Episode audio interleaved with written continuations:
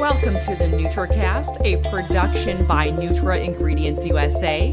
I'm Danielle Masterson. Thank you for joining me here on the NutraCast, where we talk and share insights from inside the nutrition industry. Gut health, it's everywhere. I can't go a day without hearing about the microbiome or the launch of a new probiotic. But the more we learn about this enigma within us, the more questions arise. So, who better to talk about this than a practicing gastroenterologist and clinical trials investigator with over 25 years and 150 clinical trials under her belt? Joining us now is Dr. Sabine Hazan, CEO of ProgenaBiome and Ventura Clinical Trials. Welcome to the NutraCast, Dr. Hazan. Thank you. Thank you for having me. For those who don't know, what is ProgenaBiome? So ProgenaBiome was uh, named basically from your progeny, essentially progena, pro- progeny, from your genes to your biome, right? So we all believe certain diseases are genetically inherited, but are they really genetically inherited? And that's really the question that I've had stepping into this whole microbiome world. Can we really say Crohn's disease is inherited? Or are we just inheriting the microbes from the mom that creates the Crohn's disease, right? And so from your genes to your microbes, understanding disease. And that's the reason for ProgenaBiome. That is so interesting the way you phrase that. And it's probably something that a lot of people haven't thought about just yet. When did you realize the significance of the gut microbiome? So, 25 years ago, I used to be a, a fellow in GI and I was presenting a poster on visceral hyperalgesia, which was uh, oversensitive receptors in the gut that were thought to be the, the etiology behind uh, irritable bowel syndrome. And I was doing studies on non cardiac chest pain, and uh, I was presenting one of my posters at uh, American College of Gastroenterology meeting. And Dr. Neil Stollman came to me and said, let's walk around and look at all the posters and then pointed out some posters on the microbiome and uh, fecal transplant or microbiome transplant. Some people like to call it microbiome transplant. I like to call it refloralization, which is basically putting microbes from a healthy donor to an unhealthy donor. And so essentially, that was kind of the first seed that was planted from Dr. Stollman. And, you know, a colleague of mine had a condition called C. diff, which was a bacteria that you catch from taking antibiotics. Back then, we used to think it was actually contaminated by people transmitting it in hospitals. But actually, when we look at the genetic sequencing, which is basically the microbes, the, the whole genetic shape of the microbes in the gut, we've come to find that C. diff is actually an imprint. It's in us. It's 10 million years old.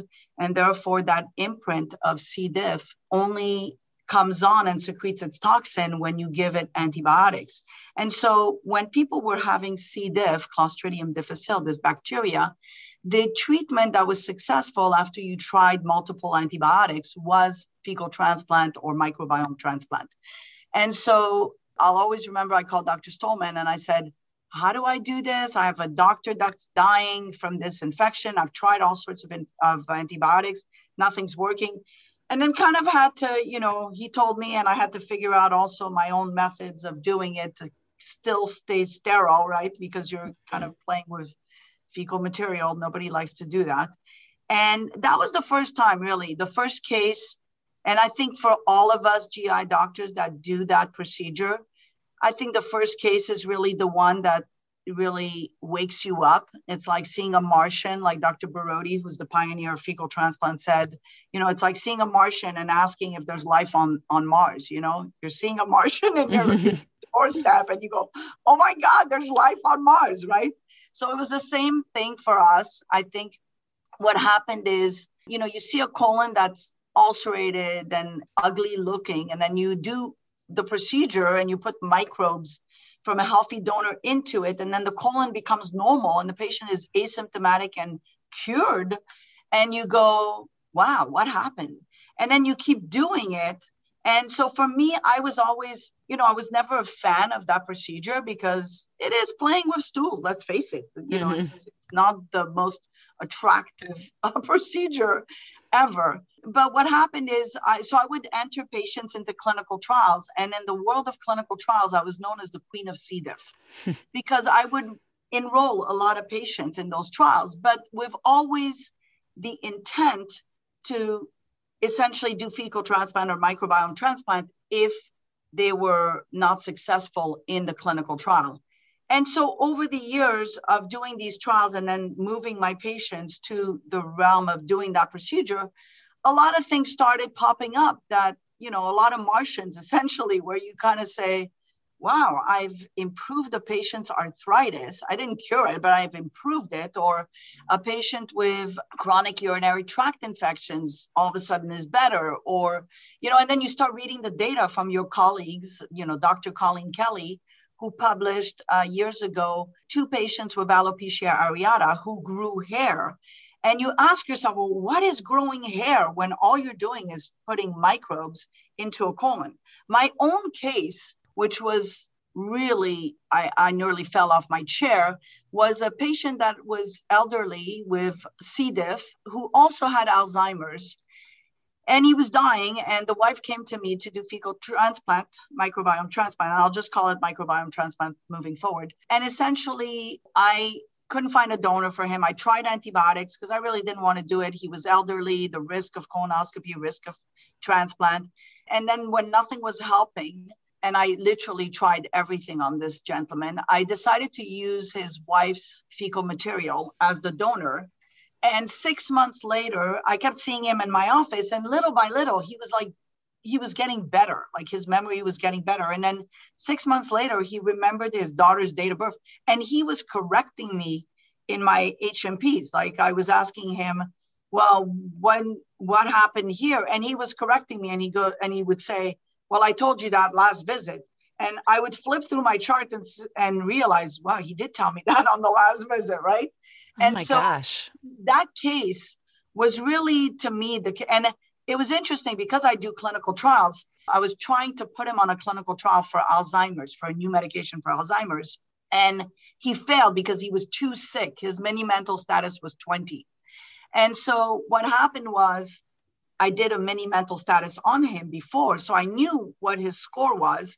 And I also had a questionnaire. You know, when you do a mini mental status, for those people that don't understand, there is a, a diagram that you have to, to draw. And it's basically two squares and a triangle on top of the square, and they intersect, right? And it's very difficult for people with Alzheimer's to recreate those diagrams. Most people that are, you know, aware, etc., recreate the diagram. But for people that don't, it's very difficult. So this gentleman on screening for the Alzheimer's study could barely make those squares and triangle. And after transplant, they're exactly a square and a triangle. I mean, it was just, and so when people, you know, it took a year and a half to publish that case report, and it wasn't even published in one of those big journals because nobody really believed it. And I even would send the questionnaires to the, the reviewers and say, look, what did that, right? And then finally it got approved because there was no questioning. But this this is the case that, you know, got Dr. Sheldon Jordan at UCLA to pay attention to me and say, wait, what did you do exactly? What's going on? And that was kind of the beginning for me of ProgenaBiome and going to, you know, the the Dr. Finegold who wrote the book on uh, anaerobic infections in humans and I asked him the questions. I said, What is causing memory improvement? And he gave me this paper, this abstract, and he said, Put this in a safe. When you, I've cultured stools of patients with Alzheimer's. And when you find this bacteria, put it in a safe. When you buy your lab and you create the lab, and he kind of told me what to do. He said, You're going to find this bacteria, and that's, or this, this marker in the gut for Alzheimer's and you're going to understand Alzheimer's better. And that was his passion. He died at 97 years old and he passed on everything to me two and a half years ago his books, patents, his family passed it on to me. And I felt it was a sign for me to just step into this world and to understand the microbiome because, like you said, you know, it's out there. Everybody's talking microbiome, microbiome, and what does it mean? And also, you know, probiotics, you know, gut health, but what does it mean? We certainly see a lot of people that are pushing these lab tests, but we don't even understand what is a normal microbiome and how can we compare one human to another. So there's so much research that needs to be done in this field, we're literally, you know, at the surface. We truly are. And wow, that, that is so remarkable. My head is still uh, spinning from what you just told me about that patient of yours. And it really cements the idea that everything is tied to the gut microbiome.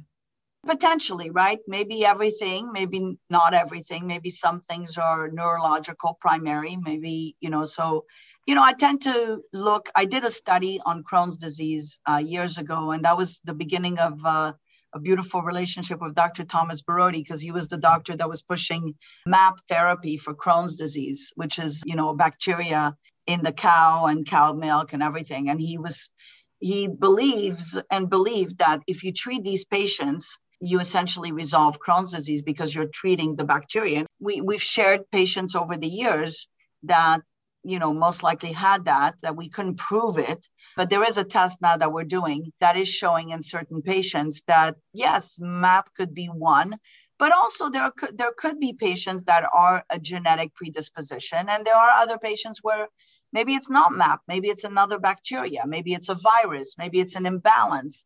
So I think we have to be open to the possibilities. And I think, you know, I think scientists in general and science in general fails when it categorizes everybody to be on the same platform and everybody to require the same pill because we're all different. How could we possibly require the same pill? Right. And you have a book and I was reading that you mentioned for the best uh, fecal transplant results, you say one must understand the microbiome of the donor. So, just going back to your patient who his wife was the donor, I mean, what, what do people need to know if they were to get a fecal transplant about their donor? Well, I believe in transparency, right? So, the same thing that grows hair can also make you lose hair. The same thing that you know, improves arthritis can also cause arthritis. So I believe in transparency in products. So I'm very fortunate because I work with a lot of brilliant physicians. One of the physicians that I work with is Dr. Alex Khoruts, who basically is a huge figure in the world of, you know, microbiome transplant, and uh, you know has his own stool bank. And I like to call when I can't find a perfect donor for my patients, within the family because my my whole thing is really utilizing family members familial fecal transplant is really my my vision but there are some people that don't have kids don't have a spouse don't have family and that's where you know you count on pharmaceutical products or or stool banks to help out and so i'm fortunate because when i call alex and i say look i need a donor you know, he'll tell me this donor is this. She's an English professor. She craves oranges. She's, we've done a whole suicidal. She's not suicidal. She's healthy. She's skinny. She no heart disease, no past medical history. And so I tend to trust that donor because I know that you know he likes to put it as uh, he, he likes to say, well, I'm giving you the Greek goddesses of microbiome. and so I'll take them, you know, and those are rare to have to begin with. So I'll take them and I trust him because he's a physician. He follows, you know, the ethics board. And so that's why I'm more into I, think we need to get as as we step into the world of microbiome, we need to start having a little bit more transparency of who is your donor, right? Because if you look at Sperm Bank, for example, you know when you're getting some sperms of a kid that you're going to have, you know everything about the person. Right. And, and really, the sperm bank is responsible to tell you all that information. So I think it should be the same thing here. If we're going into a fecal transplant, I think the donor matters. You know, I certainly wouldn't want as a patient to swap C. diff with, you know, microbiome of a person that's a drug abuser or suicidal person or Right. So it's all about finding the healthiest person. Yes. So who qualifies for refloralization or, or these fecal transplants? Um, is there like a checklist you go off of? So right now, the FDA allows us to do fecal transplant, microbiome transplant on patients that are C. diff positive. So in other words, you have Clostridium difficile, this bacteria that I told you, and this bacteria you've tried twice to kill it with antibiotics and it doesn't work. So that's where you start considering doing uh, refloralization or, or microbiome transplant. Essentially, that's the one you know, thing that's sure that we can do. Uh, of course, we were put on hold during COVID because nobody wanted to risk, you know, fecal material with COVID patients. Right. I think, you know, most banks have conquered and there's guidelines that have been set for in the event of, uh, you know, COVID screening, et cetera. So I think that's important. Our lab actually developed uh, an assay where we look for COVID by genetic sequencing of the whole. We found the whole virus in the stools in 100% of patients who were positive by nasal swab and throat swabs. So when we analyze our stools for donations or for transplant for family members, we make sure that there's no COVID in there by doing this pipeline to look at the virus. However, you know, the the guidelines are basically you just check the throat swabs and make sure, or no, nasal swab and make sure that the, your patient is COVID negative. So that's one of the the patients category that gets fecal transplant, microbiome transplant. The second category is, of course, you know, there's everything else is in research you know, when you talk about should we be doing, you know, microbiome transplant on Alzheimer's, Parkinson's, autism? Yeah, I mean, that's all in research. So I actually got approved. And yesterday we um, consented our first patient for autism using the sister as the donor, familial transplant. So I'm very excited about that. I'm excited to see the data. It may work, it may not work. That's not going to stop me from doing other kids because I think we need to see, right? There, there's definitely there was uh, research that was already set forth by Dr. Adams that basically showed that 50% of kids improved their autism symptoms from microbiome transplant. So the, the key in research is to reproduce that data, right? So if we're able to reproduce that data as an independent lab, as an independent site, as an independent research center, I think that shows validity and reproducibility to the research, which makes it valid, really, in my opinion. Yeah, that's really exciting. And I, I, do know that there is quite a bit of research out there that does show that people with autism do have dysbiosis. Is that correct?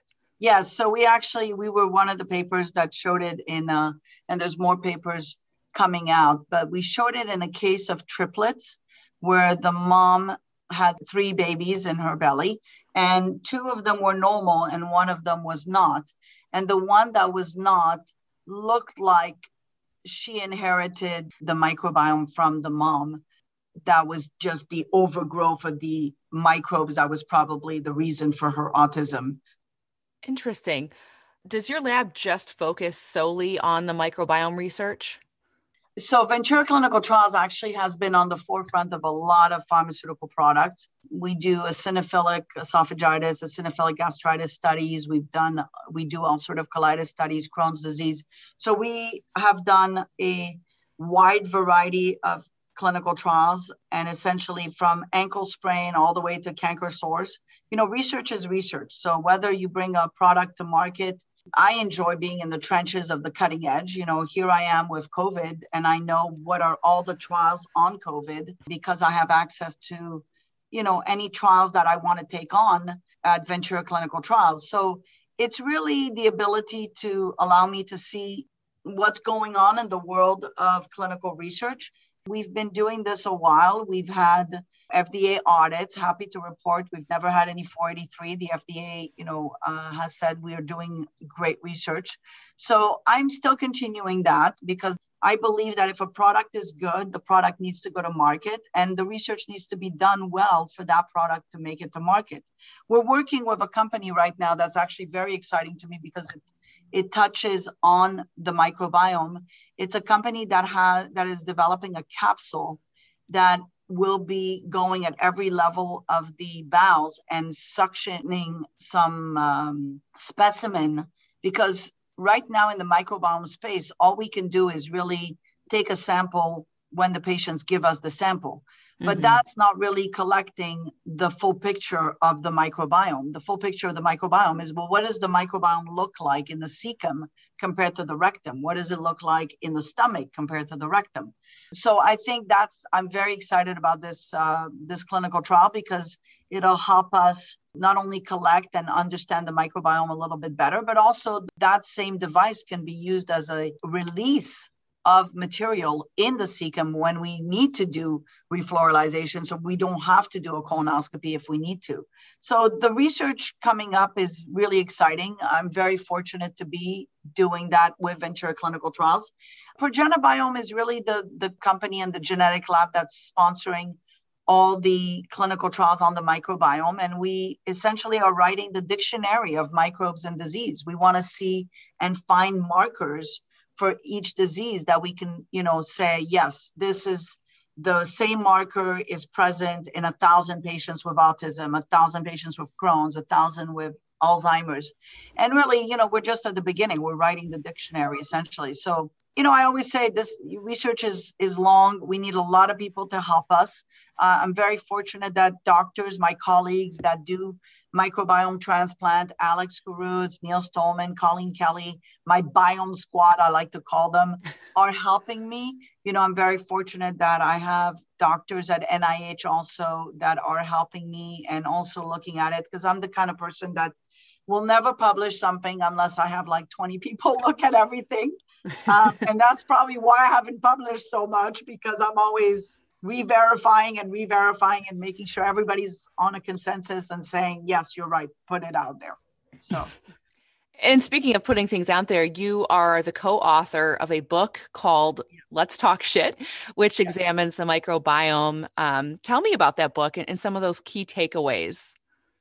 So i called it that because um, i wanted transparency I didn't want to sugarcoat it with microbiome. Let's talk microbiome. Well, you know, I mean, people are going to say, what, what the hell is that? Right. I wanted to say it as it was so people can see, you know, fecal material matters. I mean, obviously there's something in there. What it is in there, we don't know yet. Is it microbes? Is it something else? We don't know. But that's, I wanted the public to understand. And I think I wanted the public to understand a number one reason is what I'm seeing in the microbiome is a diseased microbiome. You know we're we're seeing with increase in autism increase in parkinson's alzheimer's ms als cancer. The microbiome of humanity is getting sicker and sicker. And so we need to have people understand that if it's getting sicker and people are getting diseases you've got to intercept it now when you're young and healthy to protect it and to understand that everything you're putting in your body needs to have you know sound research. When people tell me oh this is good for you i say show me the data. Where's the data that shows that eating this product is going to improve my microbiome or improve my longevity right? There is no data. It's always hearsay until people do actually the long studies and that take a long time and, and research so i wanted people to understand the importance of a good healthy microbiome uh, to preserve the microbiome of humanity. Because if, if the microbiome of humanity disappears, humanity disappears. You know, Albert Einstein used to say, if bees disappear, humanity disappears. Think about what the bees bring to the world, right? Not mm-hmm. only in fruits and plants that are growing, but also, you know, their honey. The pure honey from the bee is the microbiome of the bees. So I think we need to understand that also as humans, everything, every animal that's secreting, you know, microbiome waste has a power to nourish the planet, to continue the survival of the planet, of the fruits, of the vegetables. You know, fertilizers is just that it's microbiome. So a good fertilizer will give you some great fruits and vegetables. A poor fertilizer will not. A diseased fertilizer will not. So it's all about the microbes. And if the title is any indication, you use humor when you're talking about gut health. Have you found that that's the best way to discuss gut health with patients and clients? A hundred percent. I think humor in life equals health. Humor, you know, if people cannot laugh about things, then you know it's it's a sad life. So I think humor is is crucial in health, and I think uh, you know, to pass, this is a, a dry topic, right? I mean, when you talk about microbes and it's a sleeper, right? So you have well, for you and me, I think you know we would have a good time like nerding out on the gut microbiome. But for yeah, the average person, maybe not so much. Yeah, I mean, I I tell I, t- I say microbiome around my house, and my girls are like, "Oh God, mom, again microbiome." my husband is the house. same way. yeah, so you know we have passion over that, but not everybody sees the passion. Right. So you have to make it funny. Definitely. Dr. Hazan's book, Let's Talk Shit, is available on Amazon. Dr. Hazan, CEO of ProgenaBiome and Ventura Clinical Trials, thank you so much for coming on the NutraCast today. Thank you so much for having me. If you like what you just heard, you can subscribe to the NutraCast wherever you get your podcast. You can also head to nutraingredients-usa.com for even more Nutra-related content. Thank you for listening. I'm Danielle Masterson. As always, I'll catch you here on the NutraCast next week.